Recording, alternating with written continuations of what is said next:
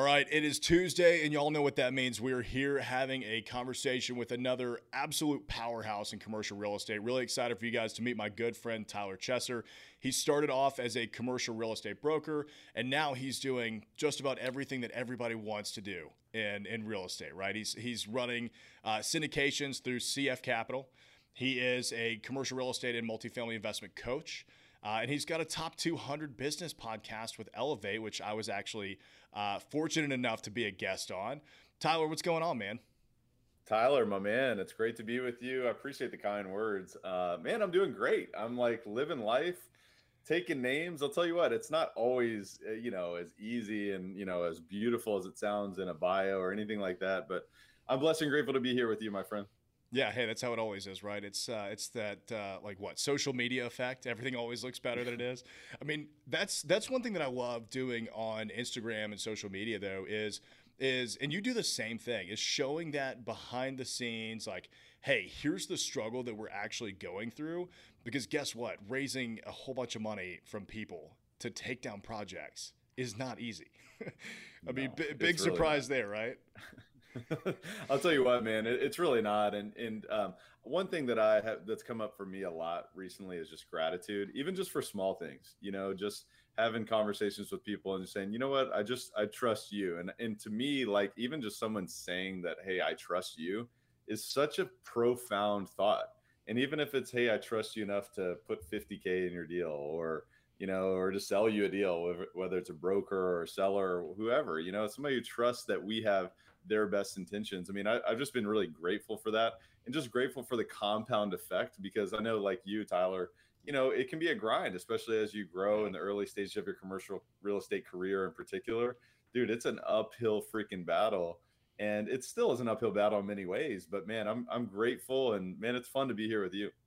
Yeah, man. It's it's not easy, but that's uh if it was easy, everybody'd be doing it, right? So yeah, I'm, right. I'm, excited to I'm excited to unpack tonight because you've had such a I mean a very parallel path in your career as I have, and I get asked all the time, you know, how how are you syndicating? How are you developing? And it all started from the very beginning. So take us back to when you first got into real estate. I mean, how how did you get into it? Yeah, I got into it um, actually about eight years ago. Uh, I was in the corporate world and. Um, you know, I was kind of growing in my corporate career. It was funny because I came from a middle class background. Like for me, I never, I didn't really know many entrepreneurs. I definitely didn't know any real estate investors. I didn't know any prolific investors. Uh, but for me, I was, you know, I was kind of going through that early part of my career. I was actually doing international marketing for a, a global restaurant company. And um, as I was continuing to grow in that, I was starting to recognize how political that landscape was. It wasn't as results driven as I had, you know, uh, expected it to be. And so I, I, ultimately made the opportunity or made the decision to to switch my career, and and that didn't really happen all in one moment or one instance. It, it really came over many years and actually several years of kind of agony, to be honest with you. I was like, man, I was like, what's going on? Do I need to get my my resume ready, uh, or what do I need to do? But ultimately, I decided to get my real estate license. And um, the reason why I did that, believe it or not, it's actually kind of an interesting uh, story. Is I went to because I had bought a house several, like maybe a year or two before this, and I was like, you know what, I'm going to talk to my realtor and just see what's up with him because I was asking everybody. I'm like, what should I do?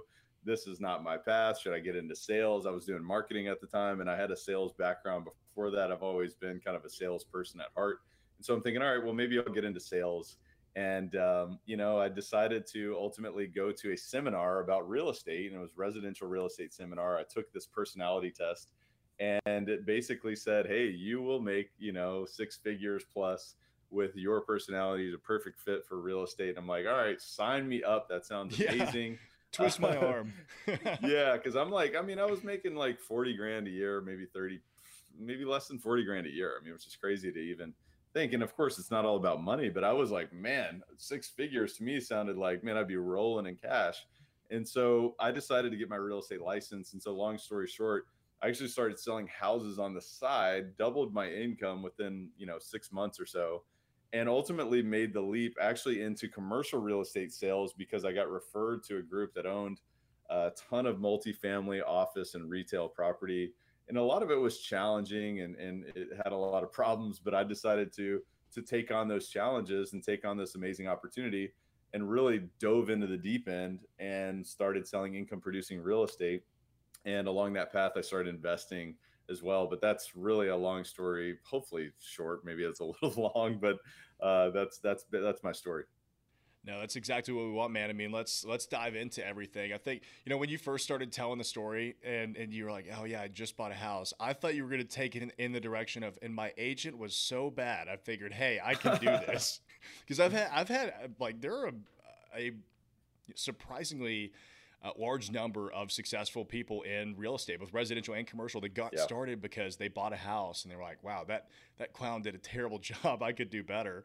And well, know, came, I actually have an interesting feedback on that. So, like, yeah, I'll tell you another deeper part of this in terms of the reason why I decided to do this. I had so the house that I bought, it had so many problems. I mean, I had pipes breaking in the front yard, and it was not a not a dump. I mean, it, it really wasn't. I mean, it was it was an entry level home, but I had pipes breaking the front yard. I had a pipe break under the garage. I had a jackhammer up the garage. I oh, had man. 30,000 bees that built a colony in like the side of the house, like in between the brick and the siding. Uh, what else? I had a big root that grew into like the the main electrical wire. So the only reason I'm telling you all this is because you know I was making like 40 grand a year, and I'm like, all right, guys, I'm getting more effective and more impactful. So like, you know, give me a raise here and there. And so the corporate world is like, look, dude, sit in your seat for three and a half more years, and then you'll get to the next level and then you might get to the next level after that after five more years in that seat. And so i was like wait a minute seriously that just didn't sit well with me. And so all of these problems and i was actually just on a coaching call with a client before this and i'm like man problems are gifts. And sometimes when you're in that situation you don't realize it but like i'm shelling out all this money to fix all these problems in my house. And i'm like dude this is not cool. Because i'm like early 20s i'm like man i'm trying to go out and hang out with my friends. I'm like out of college now. I'm trying to have a good time and this is not cool but the problems pushed me in this direction to you know i was like look i want to make more money I, it's time to make more money and so that's why i focused on making that transition I love that, man. Problems are gifts. That's such a great way of looking at it, and it's and it's really true. I mean, I, I wouldn't have gotten my start. I wouldn't have left and started the Cauble Group had everything been you know fine and dandy at the firm that I was with before, right? Like there were some serious problems going on, and so I left, and man, it was the be- you know, I mean, it was pretty bad. Like there, there was you know potentially some attorneys hired and some things like that. That it just it it was one of those things that I just had to walk away from and it w- it ended up being the best thing that ever happened to me. Like this this horrible situation, and now you know I'm developing and brokering and managing properties on my own, um, which is which is really it's really exciting, and it all comes down to how you frame your mind around it, right? And I love that you talk. I mean, you talk about that all the time right? I mean, that's that's kind of one of the like core tenets of Elevate, right? It's like you know, elevate your thinking. And so that's it's such a, a, great way of looking at it. I can't imagine why you didn't decide to scale into single family residential homes and like own 200 of those. oh man, I tell you what. So like, I, you know, it's funny. Like thinking back when I got into residential real estate, you know, I didn't know anything about real estate other than homes. Like I just single family homes was real estate to me. And as I started selling them, I started recognizing, man, this is really emotional. It's like, how do I, how do I get a handle on that? I've, I've always been very fascinated with, you know, consumer behavior or why people make certain decisions. That's why I got into marketing previously, but I was starting to apply that thinking, the psychology behind decision making. And I'm like, all right, this is not a great fit. But as I got involved in commercial real estate, I'm like, man, there's some interesting things here available to us and there's some interesting um, you know things that we can apply to scale this business and allow this business to serve us rather than just be the servants of our business. Because i don't know about you tyler but man i see you know 90% of people in america or maybe even across the world if they start a business they're like you know they become the slave to their business. And the thing that i saw about commercial real estate from the beginning was that we can design this to serve the outcomes of our life and yeah, is it challenging? Hell yeah. Is it risky? It can be. Um, of course, you can take that risk back by educating and surrounding yourself with the right people. But um, man, it's worth all that challenge, and it has been worth all those challenges for me, just because it's allowed me to design a life. Man, it's allowed me to be able to take you know a, a chunk of my evening and spend it with you and share you know educational practices with other people so that people can break through break through and free you know because a lot of people just don't have time a lot of people are trading their time for dollars but when you can trade your your mind and your resourcefulness and the dollars that you create for more resources and more systems through this process dude that's what life is all about for me i never knew about this but it it's endlessly exciting and um, you know fascinating for me as I've continued to go down this rabbit hole. Yeah, it's it's life changing. I mean, that's that's the amazing thing about real estate is that it can be any whatever you want it to be. Right? Like you want to make 60 grand a year, you can do that. You can do that very easily. And then you can take six months off and go rock climbing or, or hiking if, if that's what you want to do. I know people that do that. They literally come back just to make enough money to go back to the wilderness or do whatever they, their you know hobby or passion it is, right? Or you can come out and you make $6 million a year or $60 million a year. It, it really is, it's boundless based on, on however you want to approach it. A few years ago, I joined uh, the Entrepreneur Center here in Nashville. And there was a group there called EO, the Entrepreneurs Organization, which I'm now a member of. But that was the first, joining that group was the first I had ever heard the term are you working in your business or are you working on your business? And now I think about that all the time. Every time I'm doing anything, I'm like, okay, is this working in the business or is this working on the business? am I trying to make my time, you know, more valuable or am I doing somebody's job that I could just hire somebody else to do? Uh, so, I, man, it's it's funny. I, I, catch myself thinking that all the time. When, well, it uh, reminds me of I mean, you read the book. Um, what is it? Uh, what's the book? Oh my gosh, the E Myth, the E Myth Revisited yeah. uh, by Michael Gerber. He talks about that working on the business versus in the business. It's important, man. We got to work on ourselves as well as you know, really acting in sort of that process as well. And to me, I think it's really important to have a vision for where you're going. To have a vision not only for your outcomes that you're wanting to create in your life, but also the vision that you're reverse engineering your real estate portfolio to serve those outcomes as well. And so, you know, you think about most businesses, as we were talking about, you know, 90 plus percent of businesses either fail or, you know, they don't last past five years. And I think it's because most people have a tactician mentality. It's, hey, you know, I was a plumber, so now I'm going to go create a plumbing company. And what I'm going to do is I'm going to be the best plumber out there. Well, you know, a lot of people don't think about, well, wait a minute, how am I, you know, what's my marketing look like?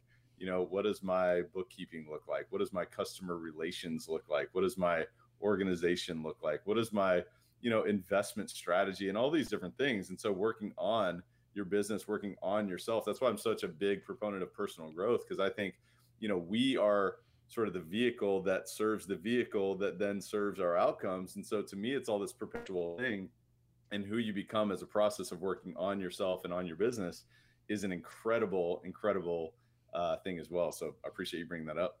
Yeah, I mean, when you go off and you start your own company, or you're going to go into real estate and you do your own thing, you then become the weakest link, right? Like you are the weakest link. Your company, your business, your revenue can only grow as much as you grow in tandem alongside that or before that right? Because it all comes down to how much you're willing to invest in yourself. I think uh, I think Michael Gerber. I think the the term is so funny, but Michael Gerber called it what an entrepreneurial seizure or something like a technician yeah, having yes. an entrepreneurial seizure. like, yeah, you're you're a guy that was really good at framing houses, and you decided to start a company around that. But you there's so much else to to running a company. Um, so Talk to talk to us about about multifamily brokerage. I mean, it's it's a notoriously difficult industry to get into, right? I mean, I know guys that have interviewed.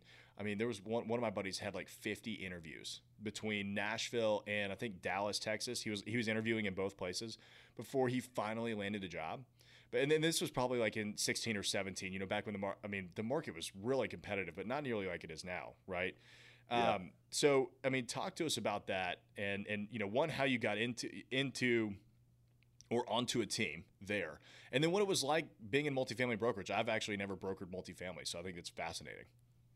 Yeah. So when I got started, so I, I will say that there's definitely things that happen in our lives that you know can be luck, or maybe it's you know maybe the opportunity is placed there, and you just kind of take it and grab it by the horns and run with it. And I definitely think that that happened for me because I stumbled into multifamily, man. When, you know, when I got my real estate license, like I said, I was selling houses And I got referred to a group that owned $30 million worth of apartments. And to me at that time, like $30 million may as well have been $30 billion.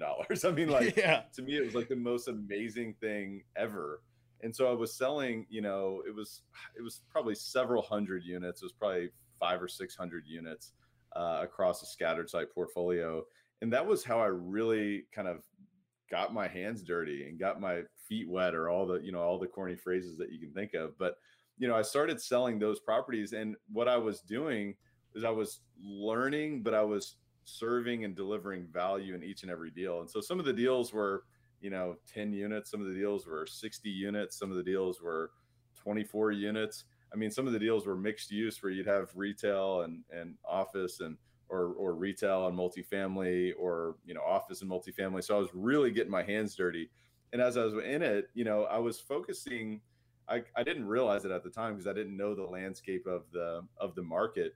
But I was in sort of the boutique brokerage space, right? And obviously, we know in commercial real estate, you can either be in a boutique brokerage space or you can be in more of an institutional brokerage space. And you know, so I was serving more of your your local or regional investors uh, acquiring multifamily assets, and so I really learned not only the language, uh, but what is really you know attracting certain investors or or uh, more demand for certain properties than others and what it really takes to negotiate agreements um, and so kind of you know getting my you know getting my feet wet but also learning you know about cash flow and and really how to really value particular assets based on the risk.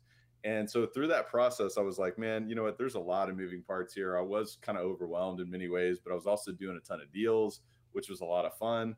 So i went out and i got my ccim designation and as I got my CCIM designation, I went out and really understood truly what it means to, you know, find a deal that makes sense and what a deal doesn't make sense and what does that look like and how to really get into the weeds on the numbers and and truly, you know, negotiate with principle, um, but also layering that over and negotiating and understanding that human beings are uh, emotion based and driven, you know, individuals. Like every single one of us, while we think we're rational we're emotional. And so layering on those things, you know, has been really important for me. And, you know, one of the greatest skills that I developed through that that experience was negotiation, right? Because in any moment, in any negotiation, you can make or break, you know, hundreds of thousands of dollars, if not millions of dollars, depending on the transaction. So that's how I got into the space. I really stumbled into it, but I built my business through referral because it was that it was about I, I just knew intuitively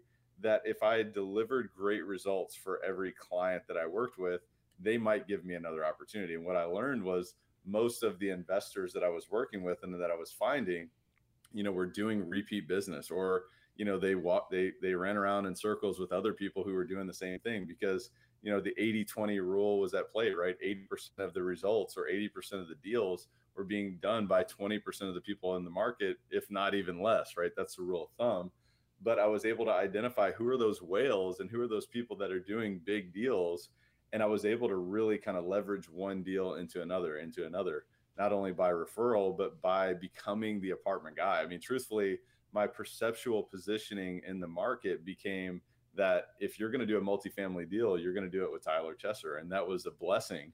But it was truly through focusing one deal at a time one deal how can i maximize value here for my client? How can i maximize you know value if we're selling the deal? Or how can i negotiate the best deal for my client if i have a buyer if we're doing a deal off market? And you know how can i understand motivation and meet up you know and really match terms of this deal to reach the outcomes that both parties want to reach so that you know they'll have a, a you know a good good sort of you know experience working with me? And so it just kind of snowballed. And the more and more I did with it, I was like, all right, well, you know, I'm making great money. And I remember this, I remember this, Tyler, and I'm sure you do too. The first big tax bill that I got, I was like, wait a minute, wait a minute. I'm doing all this for what now? And now I got to oh, yeah. in what type of check? And I'm like, hold up. So there's got to be something better. And then, of course, I started buying real estate. It wasn't because of tax, it was not because of that, but it certainly helped in a very big way. Uh, but man, I'm sure you remember that. Yeah, that was painful. I think it was my my fourth or fifth year. I finally uh, had to write a check to the government that was bigger than the amount I made my first year in real estate. and uh, I remember calling my CPA and just being like, what are we going to do about this? Like, I can't afford to just keep paying this. So, I mean, of course, you know, now we're doing all sorts of tax strategies. That was before I started investing, before I started taking yep. advantage, of, advantage of accelerated depreciation. But yeah, man, those those were painful. How how important do you think starting off at a boutique firm was for your career? Because I I actually did the same thing. I started off at a boutique firm. I mean, I was the sole in-house leasing agent for a development company right? So I mean, that's about as boutique as it gets. And I look at my contemporaries because I started about eight years ago as well, and a lot of them, you know, if they were at corporate, uh, if they were the corporate guys, they're still, you know, 100%. They may be investing in some stuff with other people, but it seems to me like the boutique guys got a little more exposure to you know how the numbers work what construction really is what development actually looks like how how to raise capital. I mean did you have a similar experience with that? I mean i'll, I'll say that i think that um, the boutique approach really kind of served me in in many ways. But one one way is that it allowed me to further develop street smarts which i think street smart are really important in commercial real estate. Um, just understanding dynamics understanding the players and truly having a really hands-on approach to every moving part. And I will tell you that as I continue to grow and scale in my brokerage business, I looked at the institutional firms and said, "Man, how can I replicate that?" Because I felt like I was doing everything.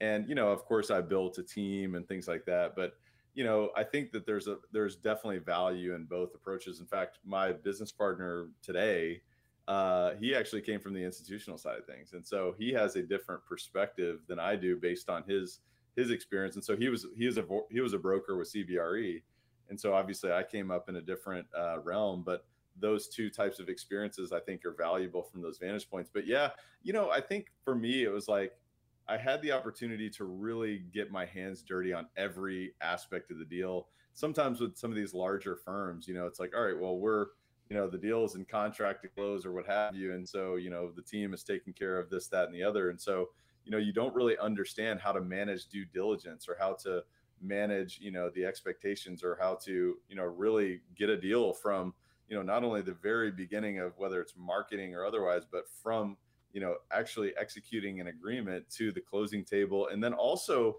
advising clients beyond the closing table. It's like how are you going to actually execute on our pro forma that we crafted together? So it's an extremely hands-on approach that i was actually learning through the experience of my clients because we would sit down and I'd go through a discounted cash flow analysis and we'd say, look, here's what we believe is possible based on our due diligence, based on, you know, our underwriting of the asset, based on the market analysis and all these things.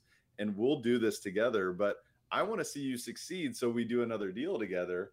And by the way, when they succeed, that gave me more confidence to say, look, if I can advise them to make these type of decisions, why can't I do the same myself? So to me, I think that extreme hands-on approach served me in so many different ways, but it allowed me to really understand how impactful our decisions can be if we truly, you know, if we take ownership. I mean, because you can either pass the buck and say, well, you know, so and so in this department didn't do that.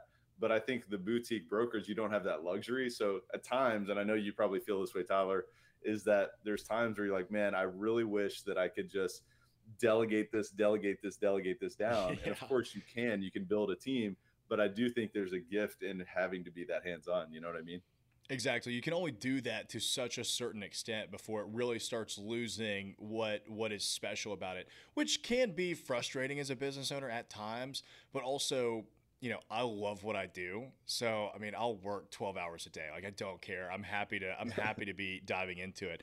I mean, when I when I was working for that development firm, I mean, it was you know, yeah, they gave me a shopping center and an office building, and I was really in charge of leasing that. But same with you, it's it's every day. It's I'm working with the property manager, so I'm learning property management. I'm sitting in on the weekly development meetings, so I'm learning how they're putting these development deals together. I mean, you just don't get that experience anywhere else. And now today, I mean, we are uh, before I got on uh, this the show with you, I was on a call with a group um, that's out outside of Nashville. Can't disclose where really, but they own several hundred thousand square feet in Nashville that they of office space that they need to kind of be repositioned, leased, and managed. And they're looking for a local group to do that. And they're not talking I mean, the reason that we're at the top of the list is because of that experience. You know, when we come to these owners, it's a, hey, look, I don't just look at this from a brokerage perspective. We bring the property management perspective. We bring the construction perspective. We bring the asset management perspective. We know all the different implications of every aspect of the deal, which I'm sure you too, like it's just, it's an incredible benefit to your investors. Oh yeah, I mean it's a holistic. You have to be holistic in how you look at deals, right? Deals are not one dimensional. People are not one dimensional. Negotiating agreements is not one dimensional. So you have to have a full understanding of all the different dynamics. Like how is this really going to play out on a property management standpoint, right? Like is this reality? Is this pro forma that we put together on paper? Is there any sense of reality around this, right? right. You know, because you can have a team of analysts, you know, in New York or somewhere that think they know the market by reading CoStar or by reading a Yardi report or what have you, or by you know reading the front headlines of you know your your local Financial Times or your national Financial Times, whatever.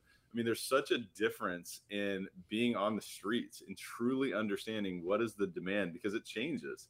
It continuously changes. And man, there's just such a value in really understanding that and having that real experience across all of those different processes because then i think you can scale i think it almost is like you got to like earn your stripes uh, in, in my opinion you earn your stripes and then you can build and grow and allow other people to do that on your behalf but what do you think about that tyler no I, I agree man i mean i was just thinking you know the the interesting thing about that is like you know, you would think naturally somebody coming into Nashville from out of market is going to go with a CBRE or a Colliers or Cassidy, you know, Avison Young, one of these bigger groups because they may be dealing with them in another market.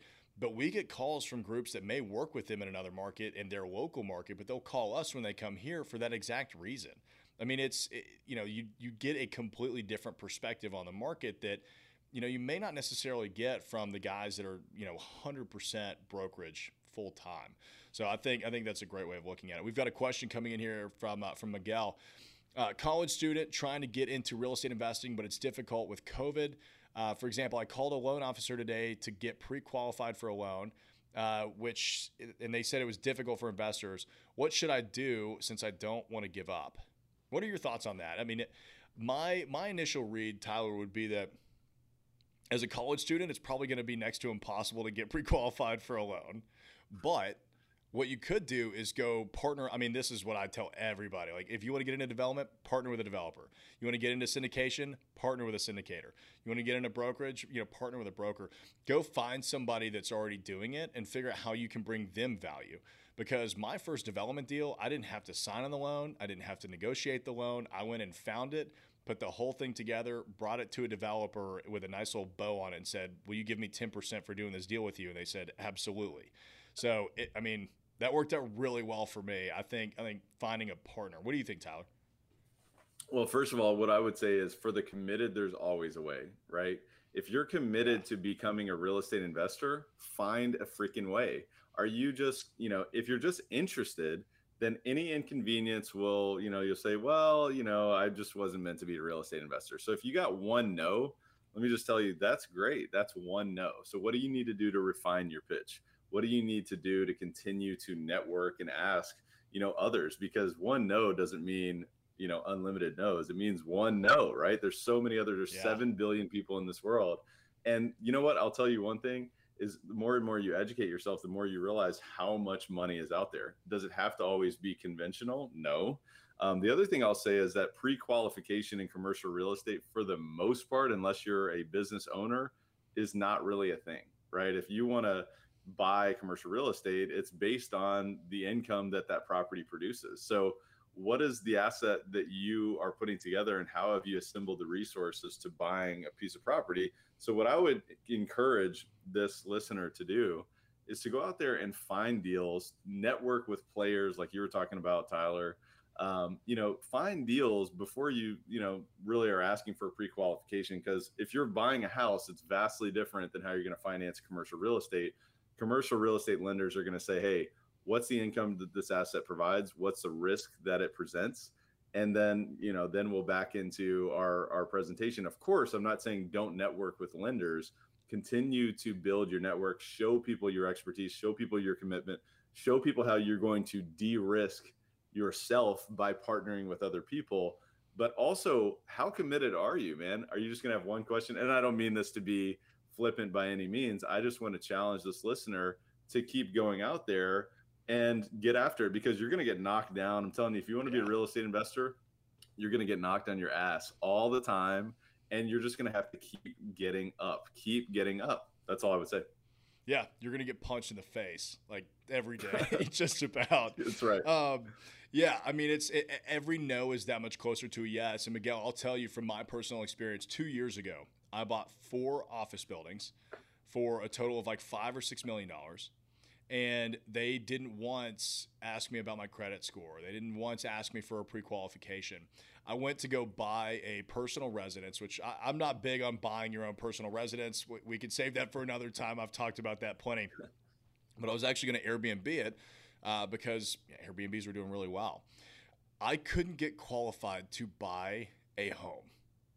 I had just bought $6 million worth of commercial real estate, could not get qualified to buy a home because it's actually more difficult to get qualified to purchase your own residence than it is to buy investment properties because of the same reason that Tyler said. It's the, the, the, uh, the property's value or the loans and all that kind of stuff is, is mostly based on the income that that property can produce, not necessarily your financials. Now, your financials will matter, right? I mean, it's not just that that goes away, but it's it's a bit of a different bit of a different beast. I I didn't have any credit because I never had a credit card. So despite having despite having uh, the job, despite having plenty of cash flow, and despite buying all those bills, that's like one thing to me that's so ridiculous about the residential real estate market. I don't know how that's even possible. But I mean, there we go. I'm off I mean, my soapbox. No, I mean they're underwriting you, right? They're underwriting you, and what the commercial real estate lender is underwriting the asset. So there's different. Like you are the asset for a residential lender, and you know for a commercial lender, the asset itself is the asset. So it's interesting, but of course they're looking at how are you going to operate, right? Because decisions, you know, make all the difference, right? And your character makes all the difference. So of course they're going to look into that, but I think that's valuable insight. I love that. Yeah, absolutely. So you have the most famous four letters after your name in the world of commercial real estate, CCIM. I just finished up my last class, which I was, nice. I was down in Atlanta for. Man, it was a miserable few days. Just I mean, sitting sitting in class from eight to five, uh, four days in a row. I had to drive down on Sunday, so it was Sunday through Thursday. Um, it was rough, but I I mean the classes are incredible and man it is it is going to be so worth it when I get that designation. How has that I mean 104 was the best class for me because I mean it actually teaches you how to underwrite. So if you want to know how to mm-hmm. underwrite, either you check out my videos on underwriting or go take the CCIM class. You don't have to go for the designation. But I mean, how how did that designation impact your career? It impacted it in a big way. And, and the, the actually the biggest way i think was just credibility. Um, because you know young guys right? You know young guys most of the people in the industry when i got started i think it was the same for you tyler was you know most people were significantly i mean like decades older than me. So they're looking at me yeah. like how are you going to handle this multi-million dollar transaction young whippersnapper? And so for me it was like i wanted to prove to people that not only i was committed but that i was an expert as well. And so you know, going through that process obviously does transform your understanding about commercial real estate and all of the multifaceted dynamics that we talked about just a little bit earlier because no deal is just one dimensional, right? You you it's not like you look at an office building and you say, well, you know, this is a good deal because of one factor, right? It's going to be a good deal based on all these other factors. And by the way, you never eliminate risk, you just manage it, right? You manage risk and you understand that through the process of education and you know really understanding how the global economic uh, forces really impact local economic forces as well as understand you know the driving forces of different asset classes.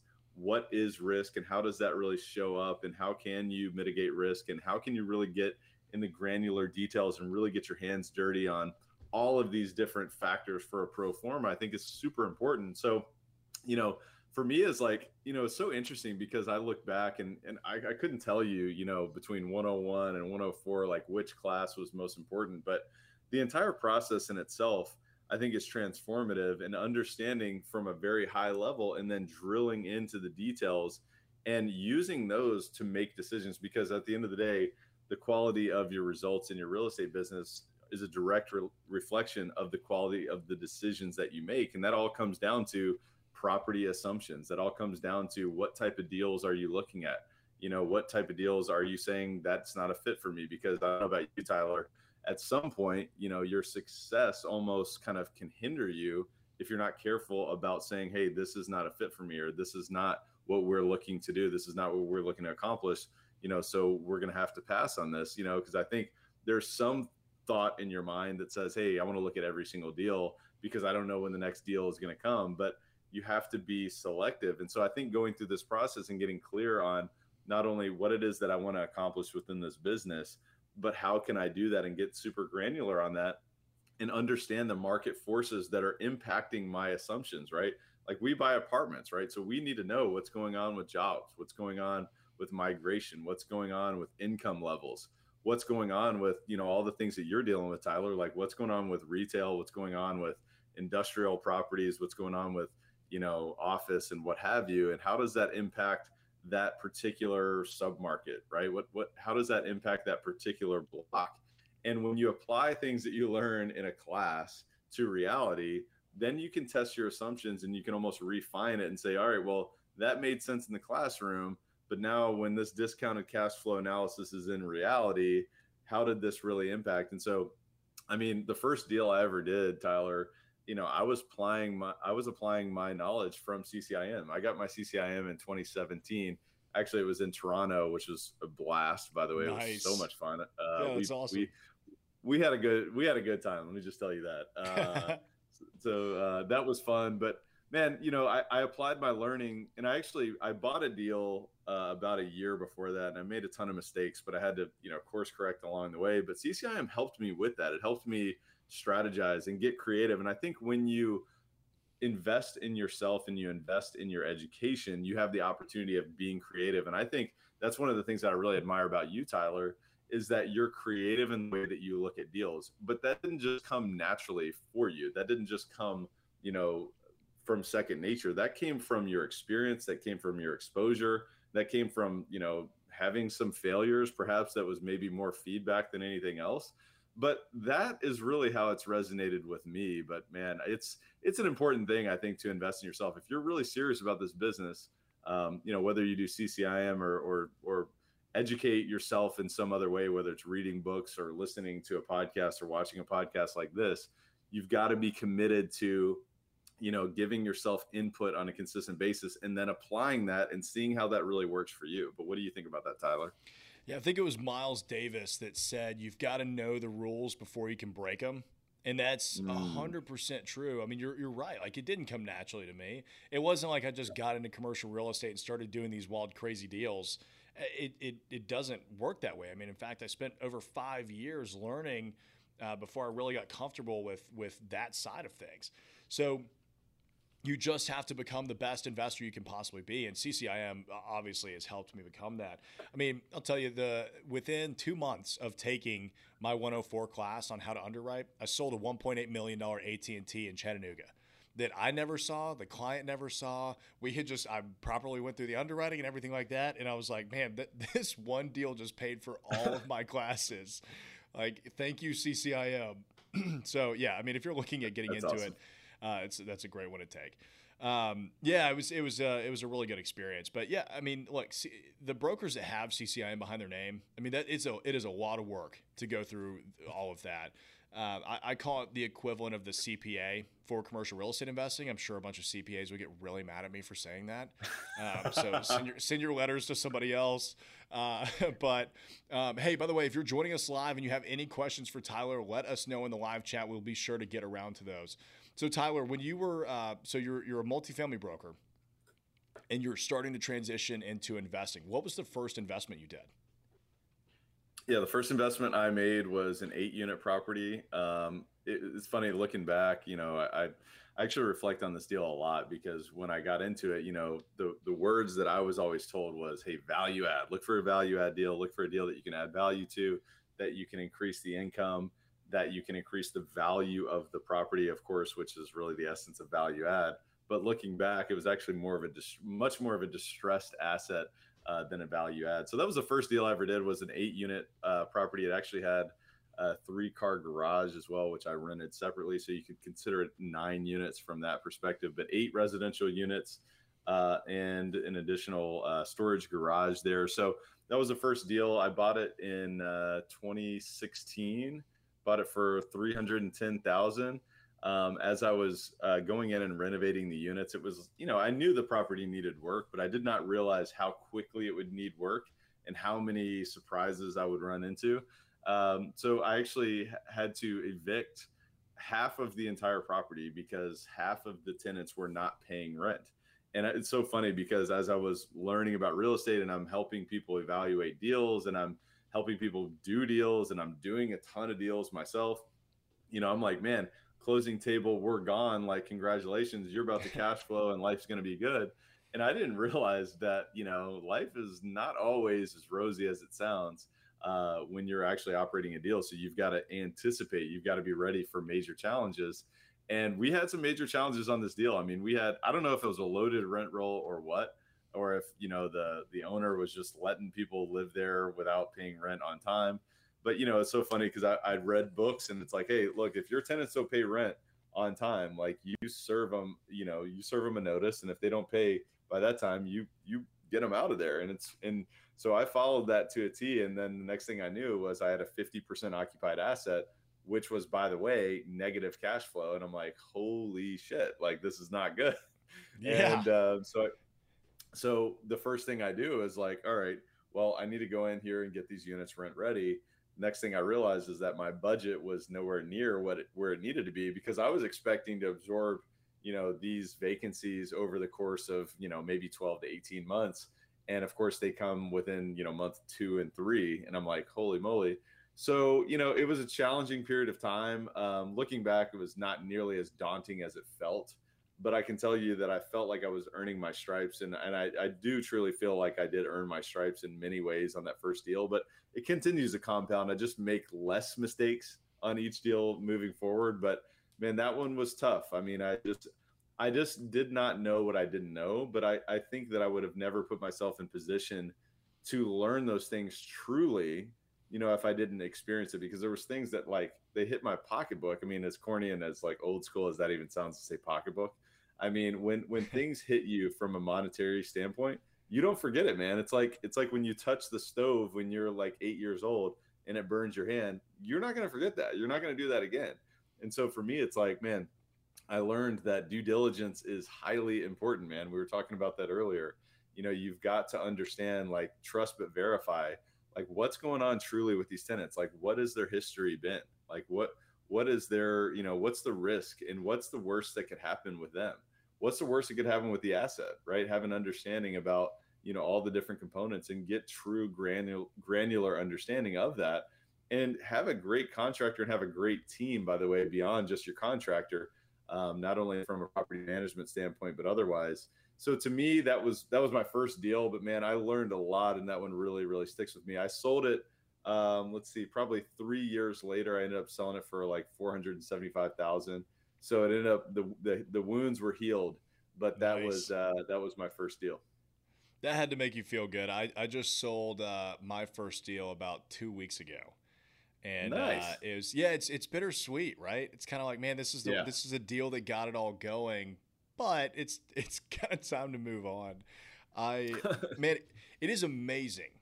It is absolutely amazing how much you learn just on that first deal because I oh thought, I mean, I'd been doing brokerage for five years at the time that I bought that building. I thought that I knew. You don't know anything.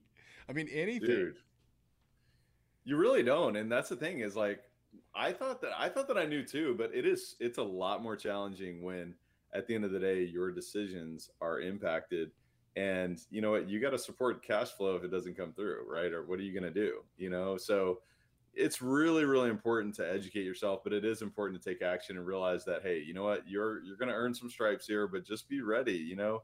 It's again goes back to the commitment like I, I always like for me mindset has become extremely important because what's wrong is always available right? But also what is right is always available. So you know i know that we talked about this just a few minutes ago about like man you get punched in the gut like every day in this business and so you can look at that and you can say, man, I'm just going to lay down and nurse this, you know, wound in my gut. Or I'm going to say, man, you know what? Actually, maybe I'm getting a callus from this. Maybe I'm getting stronger. Yep. And um, I just think that mindset is super important for people who want to get into this business.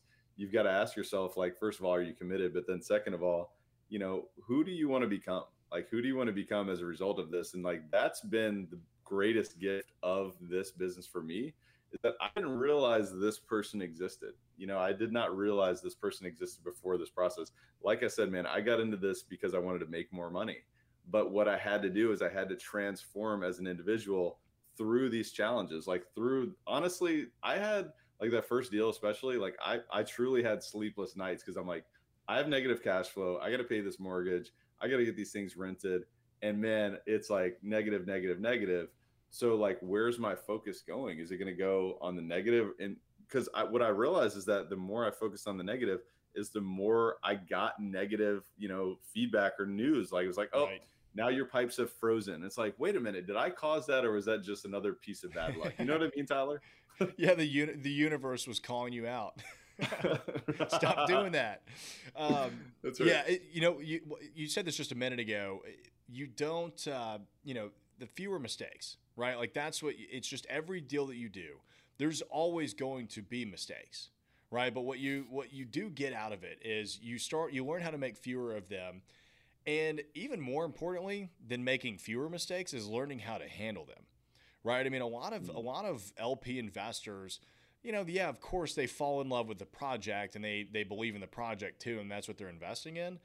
But the team is just as important because you can uh, an outstanding team can take a mediocre deal and make it work, right?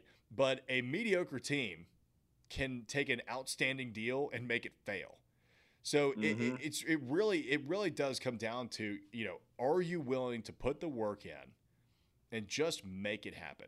You know that first deal there were so many times over the last two years I was like, man, we're gonna lose money on this deal. We're gonna lose money on it, and you know, it took me a while to kind of come around it. We obviously did not. We did really well, but I had to come around to the fact, like, okay, well, if I lose money on this, was was it a failure? Absolutely not, because it took me so long to get to just that first deal, and then I bought three more buildings that year. So just because I finally got over that hump, we you know kept rolling into the next ones. And, and I think for for a lot of investors, whether you've bought a single family house or you don't own anything, that first commercial deal or multifamily deal is always so intimidating. But you just got to go out and do it, and and you know hopefully partner with somebody that knows what they're doing so you can mitigate that risk a little bit. But at least just get it done. Yeah, um, just get it done, man. Yeah, just get it done. Hey, we've got a question coming in for you from Kareem. Uh, do you invest in mixed use properties? Uh, what are your thoughts on the pros and cons of, of mixed use versus multifamily? Kareem, thank you for uh, verifying that this is for Tyler C. I appreciate that because I do get confused here.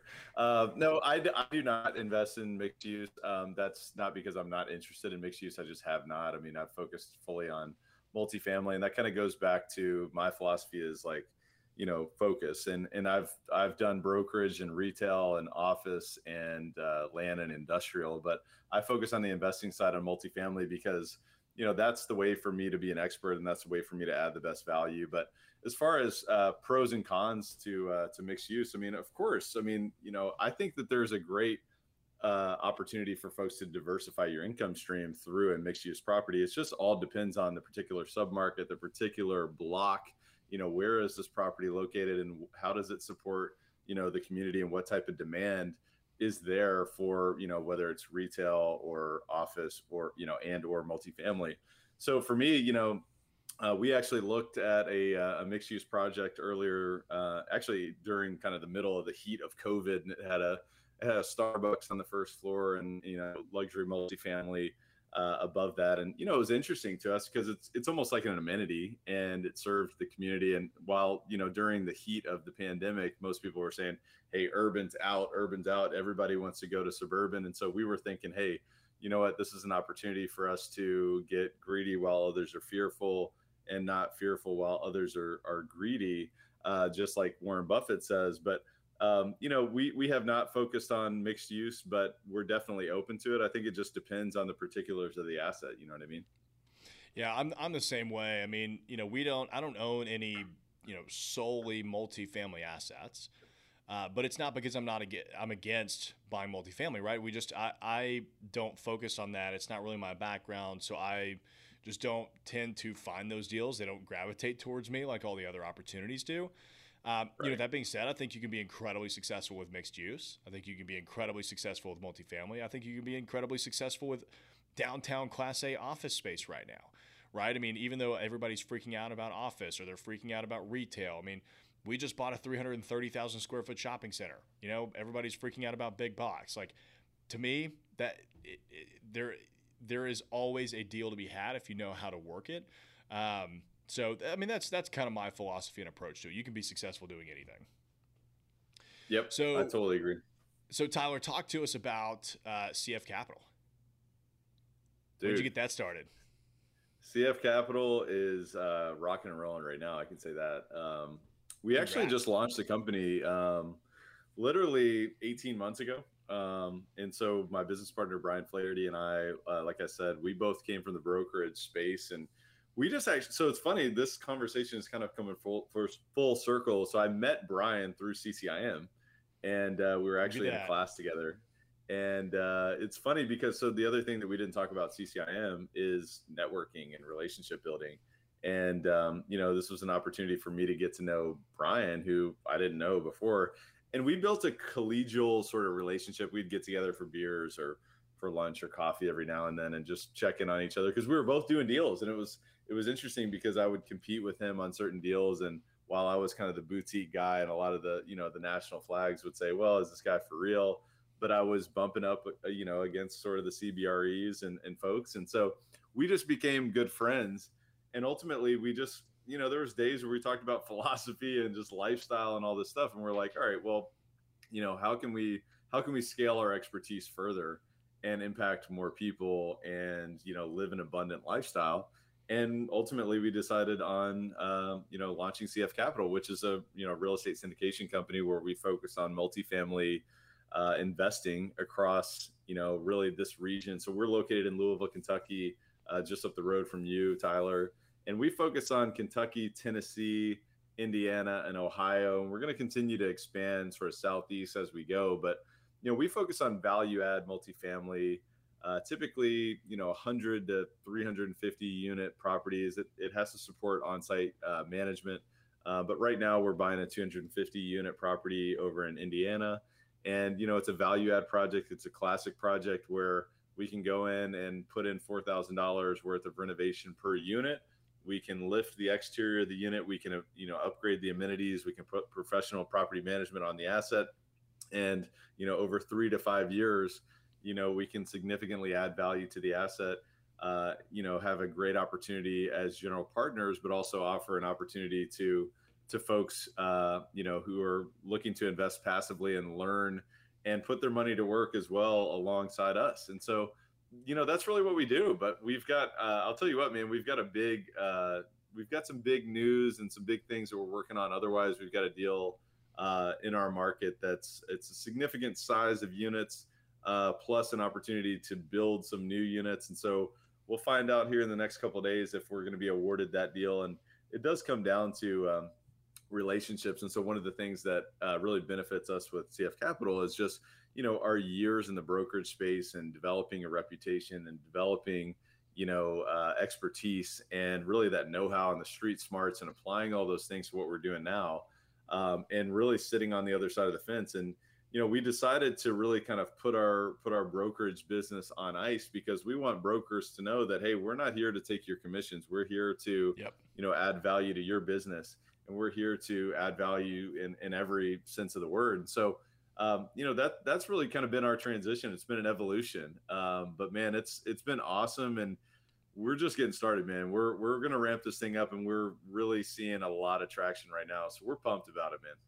I'm excited for you, man. I mean, 18 months in, uh, it's it's such a it's such a fun business to be doing. You know, it's just there's always something new to be working on. You're always entertained, uh, which which always makes it you know just a lot of fun. How many acquisitions have you all made over the last 18 months, or how many units have you gotten to? So outside of CF Capital, we're involved in over 500 units. Um, CF Capital is about to make its first acquisition. So okay. we literally had. So I'll tell you what, you were talking about a competitive market. Yeah. Like, oh my God. I so, mean, you got yeah. started at the most competitive time for multifamily. Dude, yeah, it's insane. So we started in, so officially, officially January 2020 and we know what happened two months later, right? So at first we're thinking, oh, yeah. oh my gosh, this is amazing, greatest opportunity, you know, of this decade. We're thinking, you know, at that time we called it coronavirus. Now we call it COVID. We were thinking COVID discount. Now we're thinking, you know, wait a minute, we're looking at a COVID premium because from a macroeconomic standpoint, you nothing's know, money changed. that was flowing. Right. Yeah. Well, nothing's changed for multifamily. In fact, it's only begot it's only gotten more and more competitive, right? You know, cap rates have compressed and there's more buyers in the market, there's more liquidity in the market.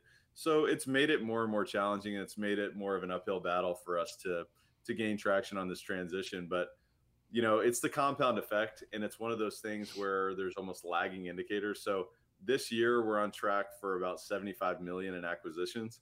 Um, and so, you know, there's lagging indicators, but you know, every single year, I think we'll be on track for 75 to 100 million here on out. Like that's our that's our trajectory. It's one deal every single quarter, and uh, we've really it gave us the opportunity to really build out a very strong foundation. So we're not out there flying off the seat of our pants and hoping that you know a deal comes through and we'll figure out the systems on the back end. I mean, we're we're really buttoned up at this point, but um, you know we're we're in the we're in the mix of you know one acquisition that'll be closing here in about three weeks um, we've got another that will be closing here in about 60 days, potentially. We'll see. I, I should be getting good news here within the next 24 hours, but uh, that's where we're at right now. Yeah, that's that's awesome, man. I mean, and, and the crazy thing is, you know, 75 to 100 million dollars a year in acquisitions. It's not like that's an incredibly lofty goal in this business.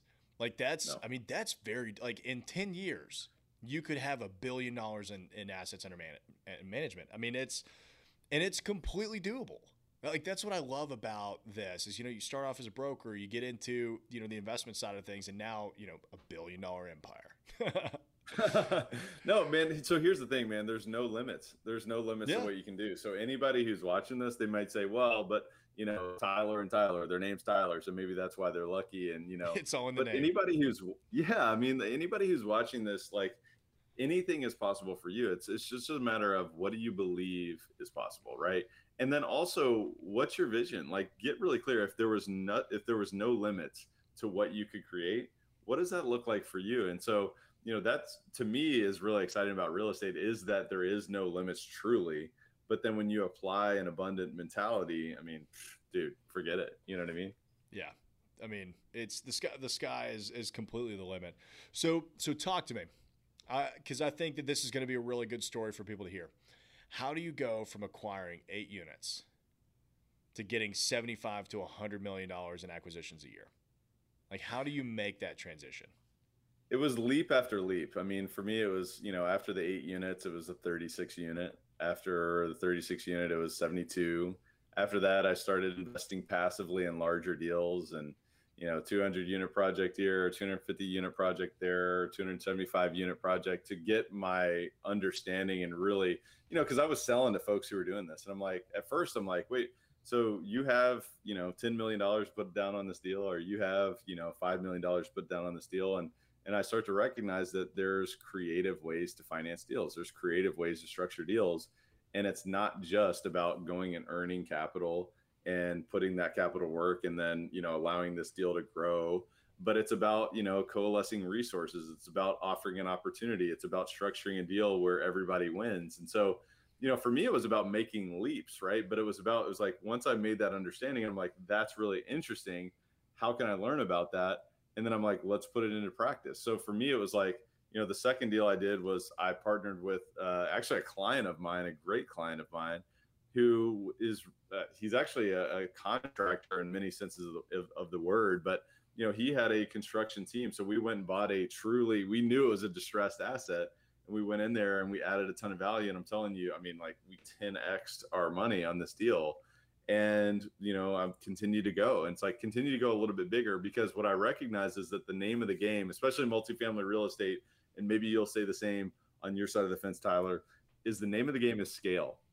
And the reason why I learned that was through the hard way of doing the smaller deals. And I'm glad that I started smaller because I learned and I didn't make detrimental mistakes that totally took me out of the game. Because if I would have made the same mistakes on the eight unit as I did the 72 unit or what have you, like it just would not, it would not have been good. I mean, I don't know if I would have survived some of those mistakes because they can, you know, it can it can compound, you know, in either direction. It's just like debt in commercial real estate can be either your one of your greatest assets or it can be one of your greatest challenges and maybe your downfall.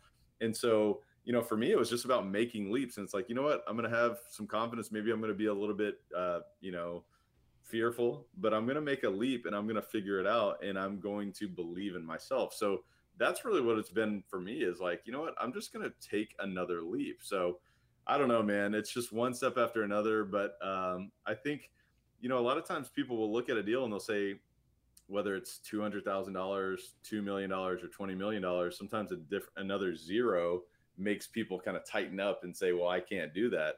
But guess what? Like the thing that I've recognized, Tyler, I don't know if you've seen this, but the people that I admire the most, or even some of the most successful people, man, they're just like me and you. They're figuring it out, right? They're just they're just putting one foot in front of the other, and yeah, they're still making mistakes, but they're course correcting along the way, and they're also, you know, not only applying experience and and applying you know what other people in their circle are you know advising them to do and they're surrounding themselves with other people who can help them achieve what they want to achieve but they're also modeling success like i don't have to recreate the wheel in multifamily real estate because I'm not the first person who's ever done it. So I've surrounded myself with mentors.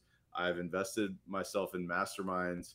Um, you know, I, I, go to conferences and all these things, and it's just about learning and applying, learning and applying. And when I apply and it doesn't work the way I do, I don't say, wow, this is the worst thing ever. I say, okay, how interesting is this? What am I supposed to learn from this? And what gift am I meant to learn? You know, really take from this and apply.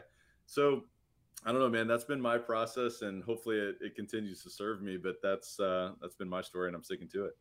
Yeah, I mean, look, there's there's no point in reinventing the wheel. Somebody else that's probably way smarter than you and I are has already figured out, hey, this is the best way to do it. And you know what? That's that's a pretty good way of doing it. I mean, you know, get in, learn it, and then break the rules. Right? Once you've learned all the rules, then then break them. Right? Um, well, so actually, can I? I want to say yeah, something on that. Yeah. Uh, if you don't mind. So, like for me, one of the things that's been really important is learning. Like the reason why, like on my podcast, like I talk to like neuroscientists and Navy SEAL commanders and um, you know personal growth thought leaders, is because when you can apply different thinking outside of real estate, along with really committing yourself to growth in real estate, you can start to think outside the box and break rules, as you said, right? You can learn the rules and then you can break them but then you can apply innovative thinking and, and identify patterns that work, whether it's in technology, whether it's in science, what have you, and apply that into real estate. And to me, that's where real magic happens. And you get to a deal and you say, man, I have no idea how to figure out this problem. It seems like, you know, there's no deal here.